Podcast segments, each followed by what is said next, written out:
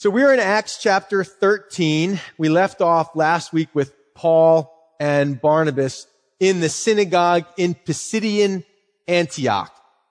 There's the map of Paul's first missionary journey. They left Syrian Antioch, the first sort of missionary Gentile based church. They went down to Barnabas's home region, the island of Cyprus. If you follow that arrow down from the right of your screen, down toward the center of the screen. That's Cyprus. And then back up to the left, landing in what is modern day Turkey, heading upward in elevation up into a mountainous region, coming to Pisidian Antioch. And that whole region is the region of Galatia. So modern day Turkey, ancient region of Galatia, also really referred to as Asia Minor back in the ancient times, but that lower part there being Galatia. So that's where we left off. They had been sent out together from Antioch in Syria on this missionary journey, taking the word out. They come into the synagogue. Paul had preached this very powerful sermon. And I will show you if you'll look back with me in chapter 13, verse 38. As with any good sermon, it comes to a very strong and clear conclusion as he's in this synagogue speaking to the Jewish people and to Gentiles who had an affinity for the God of the Jews but had never become Jews because of the various rituals that would be involved. They like to hear about the God of the Jews. They like to hear the messages, but they never actually took the step to convert and maybe always felt somewhat like second class citizens, like God was the God of the Jews. They were God's chosen people. These people were Gentiles. So the best they could ever do was to be come close to God, but never like the Jews had. They were never going to be chosen by God in that way. They couldn't experience what the Jews had experienced. So that would be the groups that Paul was preaching to. And he says there in verse 38 of chapter 13, he says, therefore let it be known to you, brethren, that through this man, meaning Jesus, is preached to you the forgiveness of sin. And by him, everyone who believes is justified from all things from which you could not be justified by the law of Moses. So basically, he says to this whole group, and it impacts them for different reasons in different ways. He tells them, look, the key to your forgiveness is not in your rituals and traditions. The key to your forgiveness is in Jesus Christ. And by Jesus Christ, all of the moral things you've done wrong, all the ways you've failed to keep God's law, all the ways you've failed to do what's right in God's eyes, all the things you're ashamed about, all the things you're guilty of, all of that is wiped away because you fast. No, that's not what he said. All that is washed away because you've gone through this ritual or done that thing or attended Sunday school. None of that. He says it's all washed away, forgiven, cleansed, no longer an object of God's wrath, no longer under punishment, now made righteous, given this clear standing with God. How? How does that happen? By faith in Jesus Christ. For the Jew and for the Gentile. And that's what Paul ends with. And now there's a response. With any good sermon, a good sermon should move people to make a response. I think uh, in Ecclesiastes, Solomon says that the, the words of the wise are like goads. Maybe you don't know what a goad is, but if you have, uh, in that day, if you were into agriculture and you used oxen to plow your fields, when your oxen didn't want to go where you wanted them to go, you had a long pointed stick and you kind of poke them with the stick a little bit, and that would make the oxen, woo, you know, kind of get him going a little bit. And he'd get him going. So, so the sermons are meant to kind of poke. If you walk out and say, man, you really stepped on my toes today. Well, that's what I'm supposed to do. I'm supposed to poke you with the word of God to make you move or to challenge you to move in a direction. So that's what Paul does. Now there's the response, verse 42 through 52. We see the response to Paul's sermon. So when the Jews went out of the synagogue, the Gentiles begged that these words might be preached to them the next Sabbath. Now when the congregation had broken up, many of the Jews and devout proselytes followed Paul and Barnabas, who, speaking to them, persuaded them to continue in the grace of God. So catch the scene. They're in the synagogue. Paul preaches. He's preached this message about how to be right with God through Jesus Christ. And then service ends, they sing a closing song and everybody leaves. The Jews going out to lunch and they're at El Vaquero going, what'd you think of today's sermon? You know, after synagogue, what'd you think of what Paul said? And they're analyzing it, debating about it, discussing it. But the Gentiles, they came right up front before they left. They came right down and thought, I got to talk to this guy. What he just said blew our minds. And they begged him. They begged him. This is every preacher's dream. How many of you know that we stay up late at night thinking about people begging to hear about God's word? I mean, awesome. So these Gentiles, you'd think it would be the Jews going, whoa, we never read our scriptures like that. We never saw that from Isaiah. We never saw that in the Psalms. And now you've made it clear to us. What must we do to be saved? You know, you'd love to hear that. But it was the Gentiles that begged that Paul would preach to them again next week. If we come back, would you preach again? Now he wasn't particularly funny. He doesn't tell any jokes, but he gave them the word of God. And they locked onto it. Why? Because what he said was you as Gentiles can be accepted by God and forgiven by God and made righteous by God just as you are. You don't have to become a Jew and you're not going to be a second class citizen. You will be accepted right on the same level as anybody else. There's a level playing field in the eyes of God. And this was radical to them. This gave them hope. This gave them joy. And so they say, Hey, can you come preach that again? So they follow him. They say, Hey, Paul, let's you and Barnabas and me, we'll go, we'll go out to lunch too. And we'll sit at lunch and we'll just talk more about these things because these are eternal things. These are important things. So these are the things we should be talking about. So they broke up, but the Jews and, and the devout proselytes, those that had been converts, they followed him and they continued to talk and look at what Paul had to persuade them. The end of that verse, the end of verse 43 says, Paul persuaded them to continue in the grace of God. So he's explaining to them God's grace, that it's salvation, righteousness. These are not things you earn. They're not things you can earn. These are things that are given to you by God. Everything I do in my life, from studying the Bible to praying to fasting to coming to church to being part of the body to going on the mission field, none of that has anything to do with trying to make myself lovable to God. God cannot, it's not possible for God to love me any more than he did the day I got saved when I knew nothing and did nothing. When Jesus Christ hung on the cross for me, he hung there for the sinful me because he loved me right where I was. And everything I do now in my life, and hopefully everything you do now in your life, is just out of gratitude for what we've been given. I can't make God love me any more than he already does. We try to beautify ourselves, don't we? we try to show God, well, here's what I'm doing for you, God. Here's what I'm doing for you, God. Oh, look what I do for you, God. I go through this ritual. I participate in this tradition. Shouldn't you love me more, God? God says, Steve, you're missing it. I've already loved you while you were yet a sinner. Christ died for you. How can he love you any more than that? And they're hearing this. And now Paul has to say, now there's going to be a challenge because not everybody believes that what I'm telling you is true. Because we live, and I'll just use us for example, we live here in America. And America is the nation of rags to riches. And we're thankful for that, that people have opportunity here.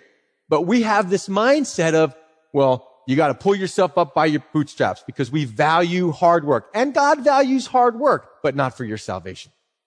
And so we value these things and we apply them to our spiritual life. So what we apply to our physical life, well, you know, people need to make their own way, do their own thing, pull themselves up by their bootstraps, Accomplished because we get out of something what we put in and we earn our way. We should get what we deserve. You work hard, you should make it, you should accomplish it. And that's the mindset we have. So when it comes to salvation, the idea of grace, I find the American church continues to struggle with grace. Even then we tell people, hey, you're saved by grace. They come into church and then we give them all the rules they have to follow now that they've been saved by grace. Have you, you familiar with that? You ever been to a church like that? Well, you're saved by grace, but you need to wear a tie. We're saved by grace, but you need to do this. We're saved by grace, but you need to, you need to look just like us. You need to dress like us. You need to think like us. You need to talk like us. You need to carry the Bible that we carry. You do all these things and we put them right back under the law. And we wonder why people don't want to come to church today. And he tells them, you got to continue in this because everything it, culturally for them, the Jews in the era, they're going to say, well, you know, we got questions about what Paul said. Watch what happens. Look at Galatians chapter one for a minute. Now remember, what was the name of the region I said Paul was preaching in? Galatia. So when Paul writes the letter to the Galatians, he's writing to the very people we're talking about that are getting saved or not getting saved right now in Acts 13. So he has to write this letter sometime in the future that says to them, verse six, I marvel that you are turning away so soon from him. From who? From Jesus. What happened? He said, Hey, you guys got to continue in the grace. Did they? They didn't.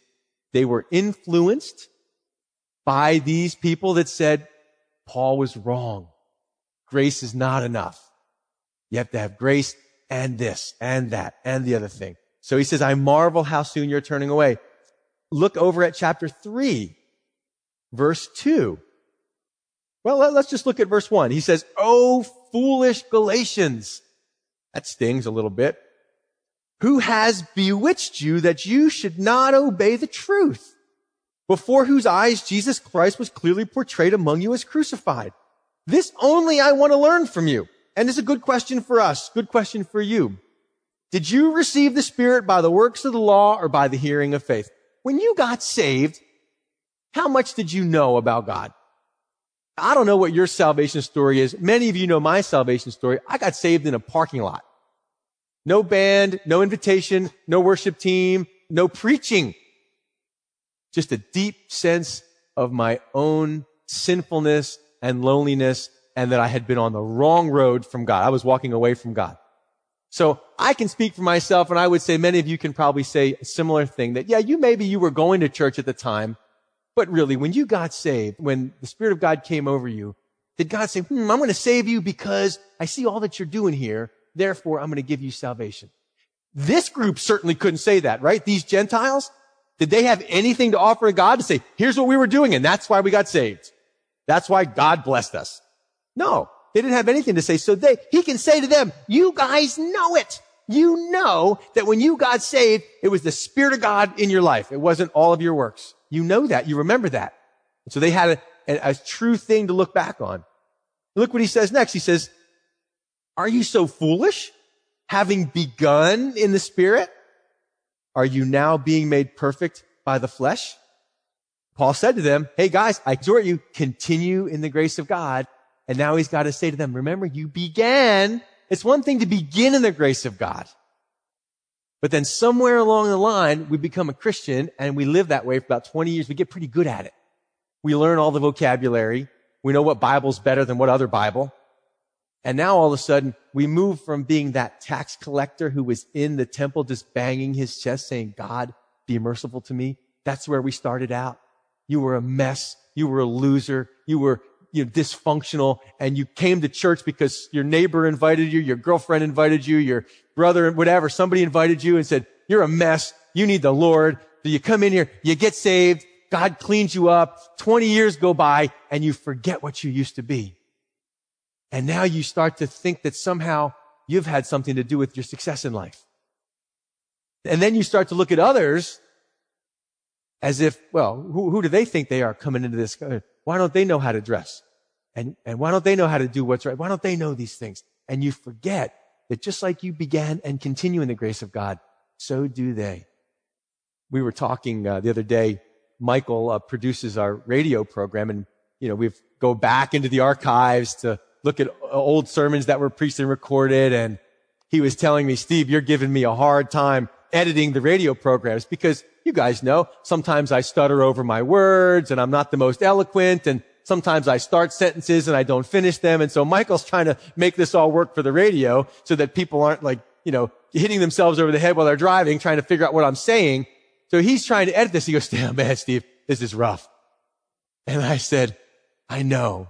All the more miraculous that people still come to Calvary Chapel. Only by the grace of God. Because what am I going to say? Well, people come here because I am such a great preacher you know, and it's like, I can't even, I stutter, I do this and that. And Michael's going, oh, how am I going to edit this to make it work for radio? And it was a 40 minute sermon. I got 10 minutes, you know, because the rest of it was um and uh and duh and whatever. It's the grace of God. Anytime in your life you forget that. you start to be in trouble. And when this church, and that's why I want to say to this church, we have got to continue in the grace of God. Anything and everything we have individually, anything and everything we have as a church is by the gift of God. Look, I know the other guys that are elders here. Uh, we sit in meetings together. What what's happening at Calvary Chapel, Florida isn't because of us. I can assure you that. And if you don't believe us, you can ask our wives. They'll be glad to tell you. So he says to them, back to Acts chapter 13, you guys have to continue. It was the grace of God that got us started, and it's the grace of God that brings us home. Amen, church? Amen. Back to Acts chapter 13. This is what he encourages them to do. So on the next Sabbath, a week has passed, almost the whole city came together to hear the word of God. So those that had heard it went out and said to their friends, their golf partners, their, the people at the gym, their neighbors, their relatives said, man, we were at the synagogue last Saturday, which is the Sabbath is Saturday. And this guy was a visiting rabbi and he preached stuff we'd never heard before.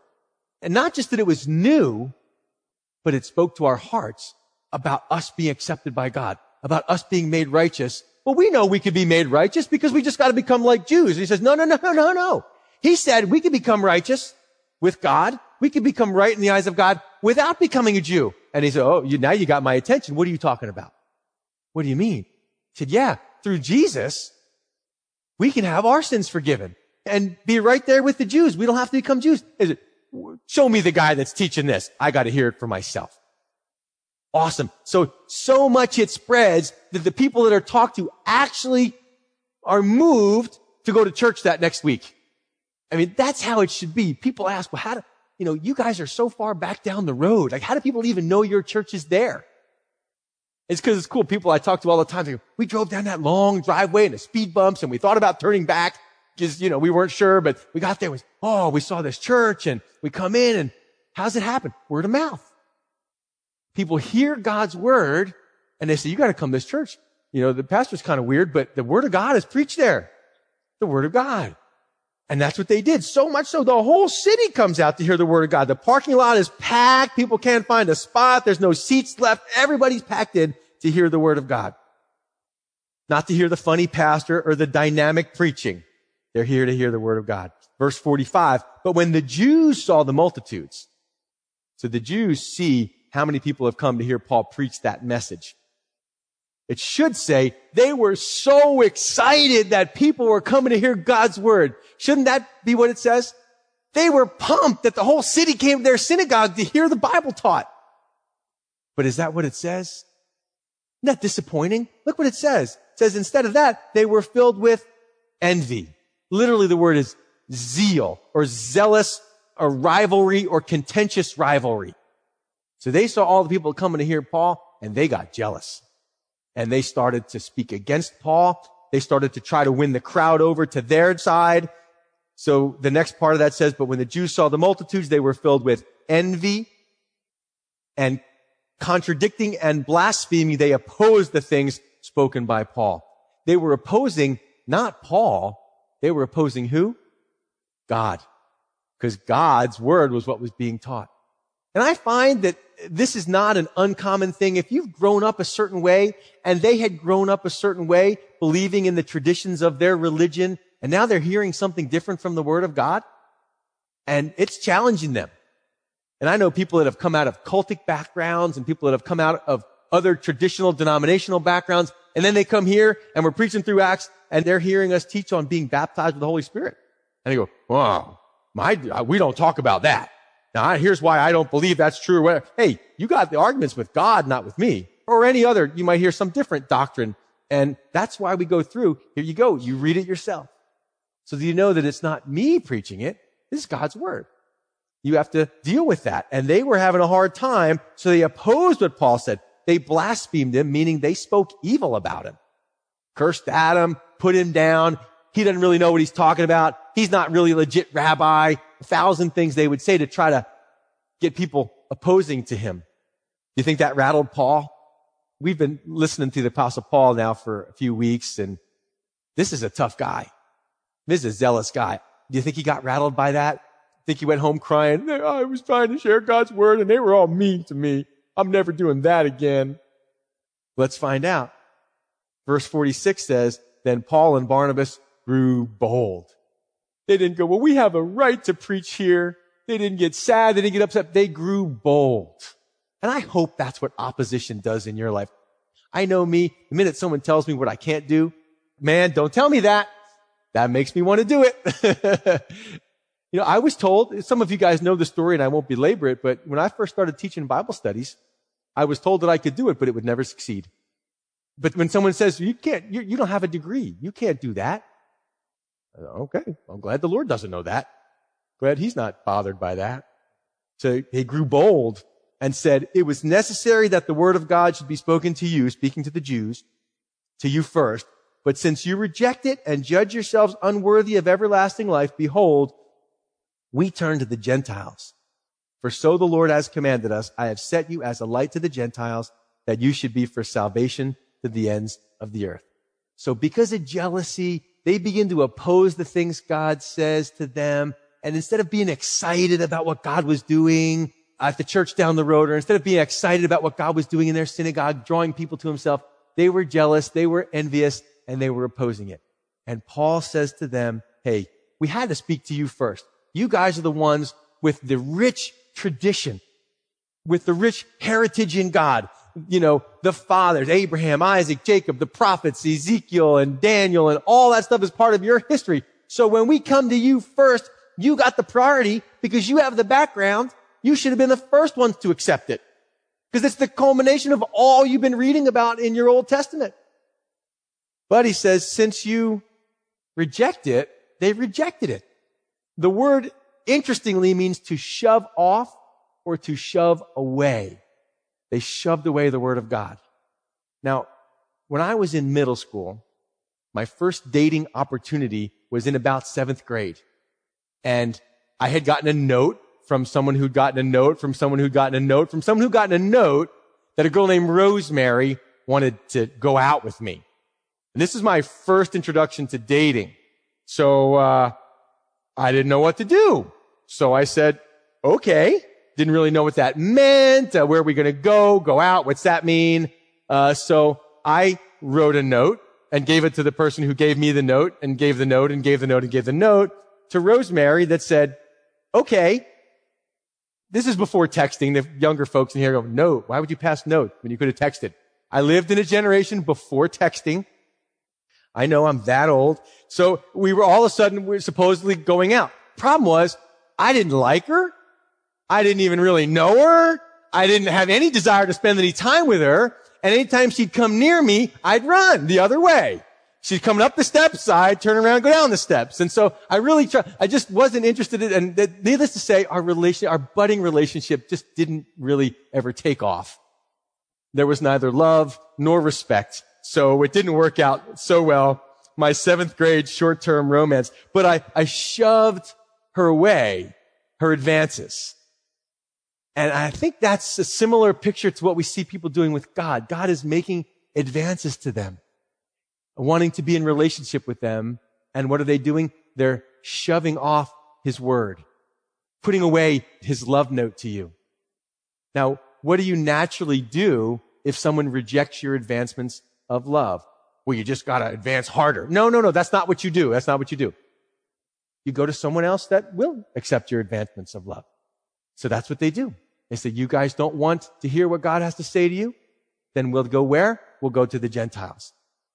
Interestingly, we live in a time when John said it in 1 John 5, you accept the witness of men, the witness of God is greater. You accept the witness of men. You get up in the morning, the weatherman says, it's going to rain later today. So you go, oh, better grab my umbrella. You believed him. For generations, we believed the self-esteem movement. You, how many of you know what I'm talking about if I say self-esteem movement? That kids, the problem with kids these days is they don't have enough self-esteem. So now they all get trophies and everybody wins and we don't keep score. And guess what? Enough time has gone by that now people are starting to reassess the self-esteem movement. Can I tell you what they're finding or do you already know? You probably already know. This is from Psychology Today magazine. The self-esteem movement has done an entire generation a deep disservice. It started with the best intentions. 1969, Nathaniel Branden wrote a paper entitled The Psychology of Self-Esteem that suggested that feelings of self-esteem were the key to success in life. Hearing this, many people started to find ways to confer confidence upon our children. This results in competitions where everyone gets a trophy and no one actually wins. What they're saying now is, boy, did we get that wrong. You see, the experts say, if you do this, this is what's right.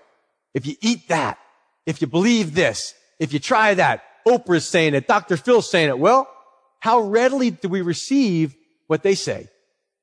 Oh, Oprah. Well, if Oprah said it, I mean, come on. Or, well, the psychologists are saying self-esteem is what we need.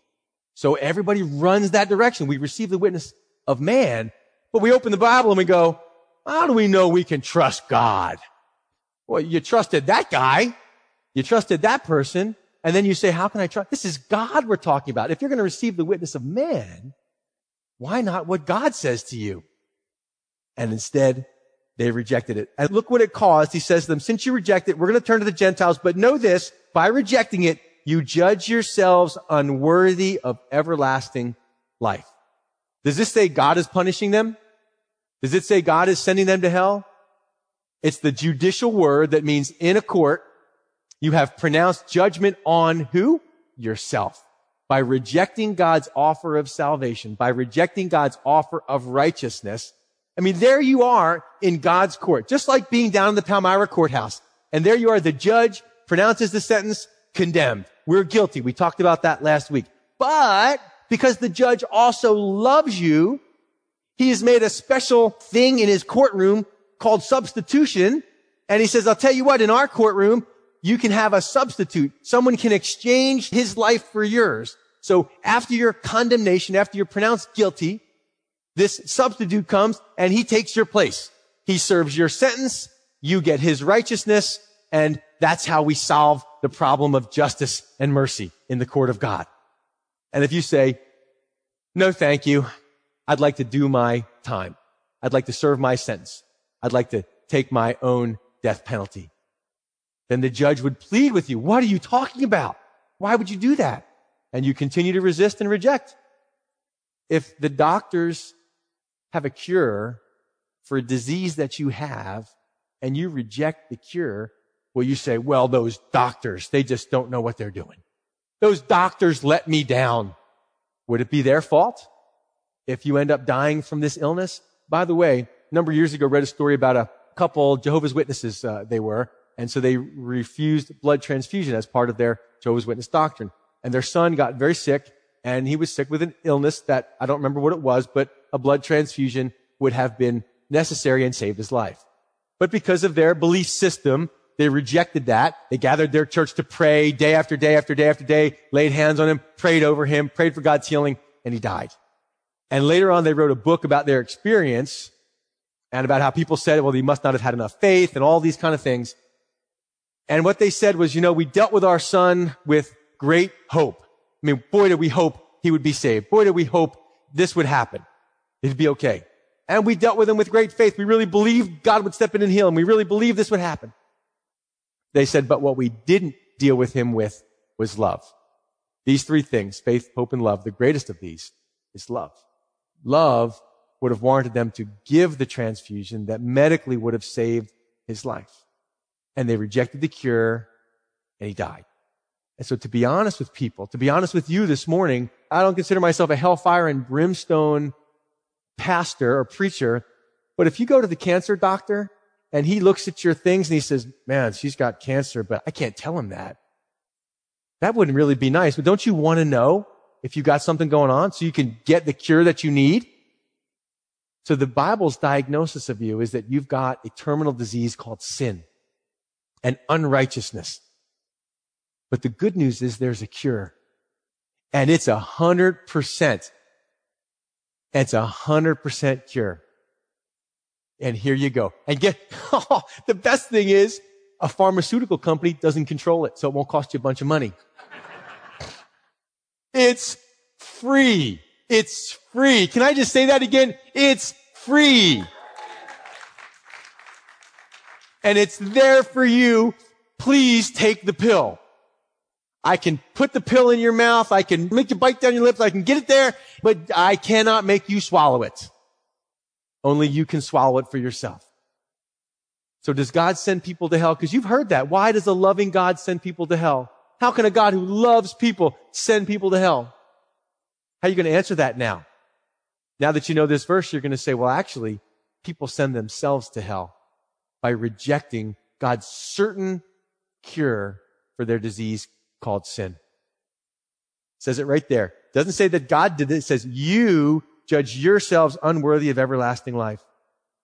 And behold, we turn to the Gentiles. And he quotes Isaiah. This was God's plan all along for them to go to the Gentiles, for the Gentiles to receive the message of salvation. So verse 48. Now when the Gentiles heard this, they were glad and glorified the word of the Lord. So what a different response. I mean, couldn't be two more radically different responses. They heard it and they were pumped. You mean we don't have to get circumcised? Yeah, woohoo! You know, that's great news. I can be saved just as I am. Yep. You mean I don't have to go through all the rituals that the church tells me I got to go through? I don't have to do this. I don't have to do that. Nope. You can be saved right now, right here, right there by believing in Jesus Christ. That's what he says. And that's why they're so pumped. Now, notice real quickly, they were glad and glorified Paul. Is that what it says? It says they were glad and glorified the word of the Lord. You see, what Paul brought to them was not some new philosophical idea or some interesting self-help teaching. What he brought to them was the word of God. They knew it. They saw it from the scriptures. And therefore, Paul can't get the glory. It's God that gets the glory. It's his message. It's his way of salvation. It's all from him. So they heard, they were glad, and the next part of that verse says, and as many as had been appointed to eternal life believed. Man, nobody who was meant to be saved got missed out on it. Everybody who should be saved was saved. And you're going, Steve, that's a little bit of a strange verse. That wait, I, shouldn't it say as many as believed were appointed to eternal life? Wouldn't that be a little different? It doesn't say that though. It says as many as had been appointed to eternal life believed. So some of you come from, well, let me just say this. This is a very diverse congregation. First service as well. You guys, very diverse congregation, spiritually speaking. Some of you in here have been saved 50 years. Others been saved 50 days. Some of you may be getting saved today. Come from Baptist backgrounds. Come from cultic backgrounds come from atheist backgrounds, come from Presbyterian backgrounds, come from Calvary Chapel background, all over the board. And so my goal here as we talk about this, because some of you came in, you know this verse and you're a Calvinist, and most people don't even know that is, and you know that this is one of the flagship verses for Calvinists. And if you don't know what a Calvinist is, don't worry about it. You don't need to know. Not important. Calvin was a human being, just like you and I, who had some very interesting thoughts about God's word. We'll get to that in a minute. So you're reading this, and I'm going to keep this very, very simple, and we're going to stick to the word of God. How about that for an idea, huh? Let's see what the word of God tells us. As many had been appointed. The word appointed is not the standard word used for the doctrine of election. The doctrine of election is a, is a church doctrine, is a biblical doctrine that says God chooses people. God chooses people. And that's great news because I don't know. There's some people that are saved that I'm not sure I would have chosen them. But, but God chooses people. So let's just leave it at that. It's called the doctrine of election. The Greek word is eklekto. That's not this word. This word appointed is a different word. It's the word tasso in Greek. It's a military word that means to set in order, to order things, to arrange them. One of the challenges was that this word can either be reflexive or it can be passive. Passive means that I'm looking at Eddie and I say, I hit Eddie with my Bible. Boom. And I hit him. What did he do? He just sat there and got hit. He didn't contribute to it at all. But now Eddie could pick up his Bible and start hitting himself. That's reflexive. That's called the middle voice. He, Eddie could pick up his Bible and just boom, boom, boom, start hitting himself. So the question in this, that word can be either one. So as I read the commentaries on this, those that came from a certain way of thinking, translated a certain way. Those that came from the other way, translate the other way. So, you know, I'm not sure I got any help on that looking it up the way I did because you can make it say either one. So the question is, do we believe, do I believe, can this be talking about the doctrine of what we call unconditional election? Meaning that God chose me to be saved. And the answer is, do we believe that? we teach that? Absolutely. Absolutely, we teach that. Not from here necessarily. Could be, but not necessarily. I can teach that to you from 1 Peter chapter 1.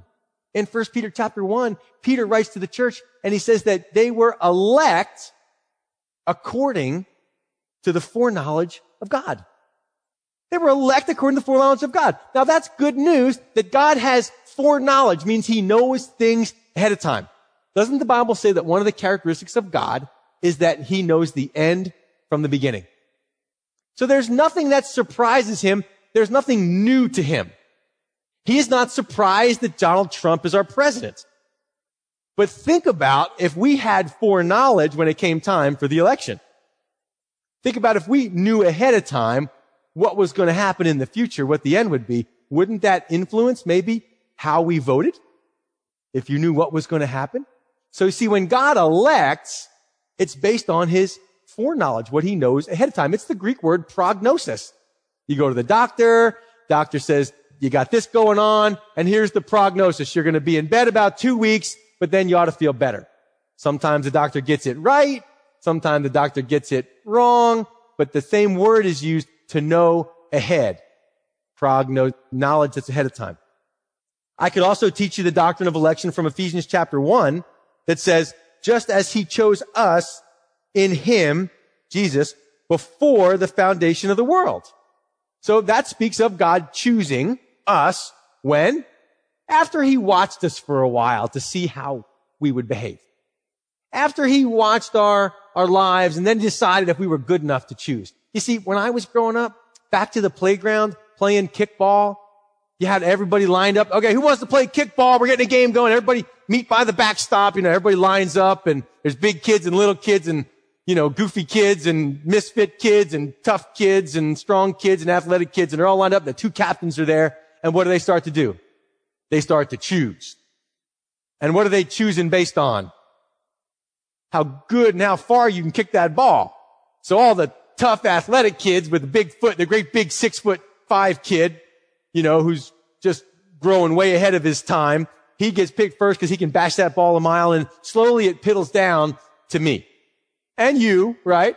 We're there at the end and you know, I'm in a debate club or I'm a mathlete or whatever and I'm not real athletic. But the, so we're used to choosing being based on performance.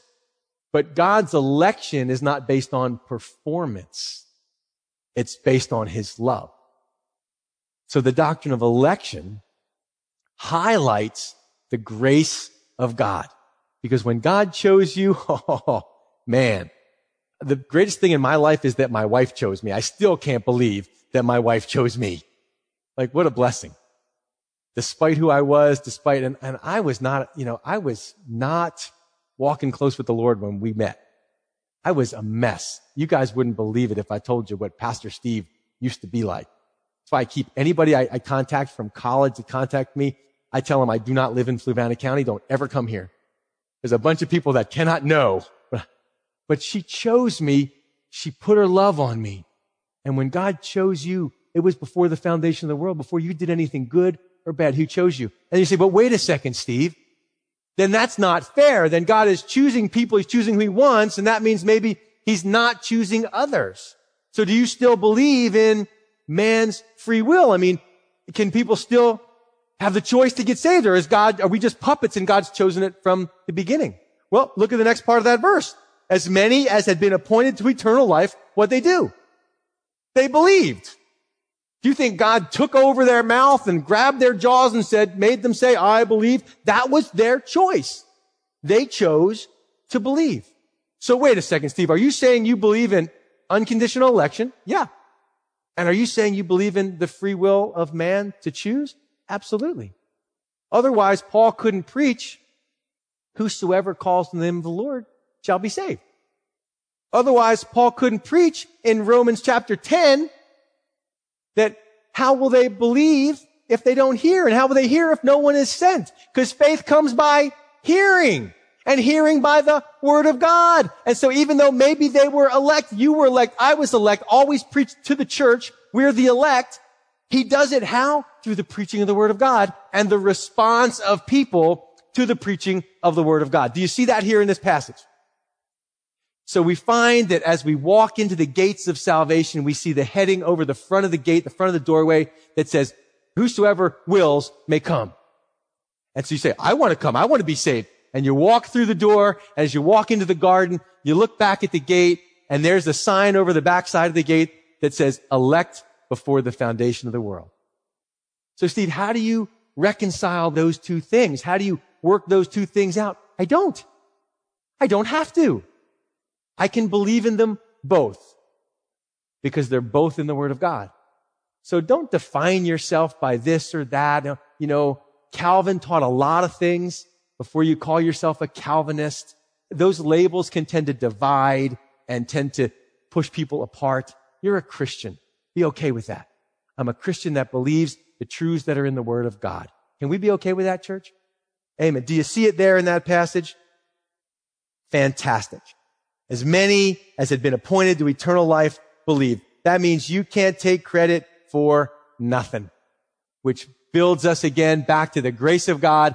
If I got saved, it was because of God's grace. But here's the thing. If you're worried about it, if you say, well, I don't know, am I elect? Am I not elect? Then today you can believe. And if you choose to believe, guess what? You were elect. You chose to believe because God chose you. So if you're worried about it, then today, after we close the service, and I give an invitation, then believe and you'll know that you were chosen by God. Amen. Amen. Verse 49.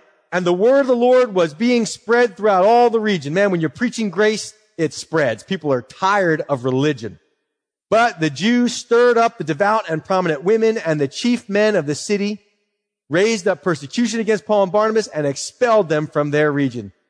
So the Jews were so unhappy, they spurred or stirred up who? The devout and prominent women. You want to get something done in your community? Get the prominent women involved. The women of power, of influence, of wealth. So the Jews know right where to go to get the women involved. And then, of course, the chief men as well. And what they do? They expelled Paul. They kicked him out. They ran him out. Message was too radical. Message was too departing from what they held on to. Do you think that bummed Paul out? Do you think he went home again crying? You think he was discouraged by that and said, well, that's the last time I preach? Because you guys got to learn to handle rejection, right? I mean, we get so bent out of shape when we get deal with rejection. Here's Paul.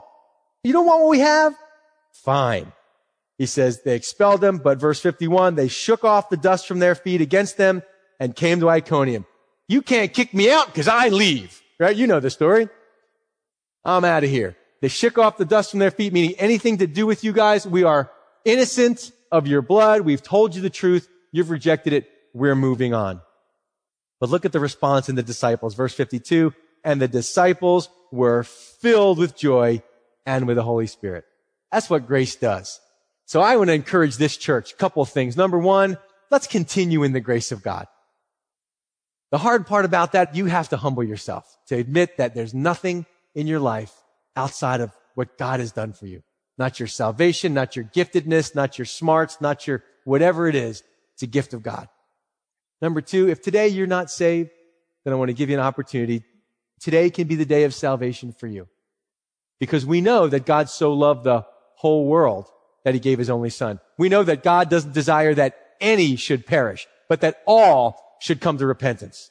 Today is the day. Amen?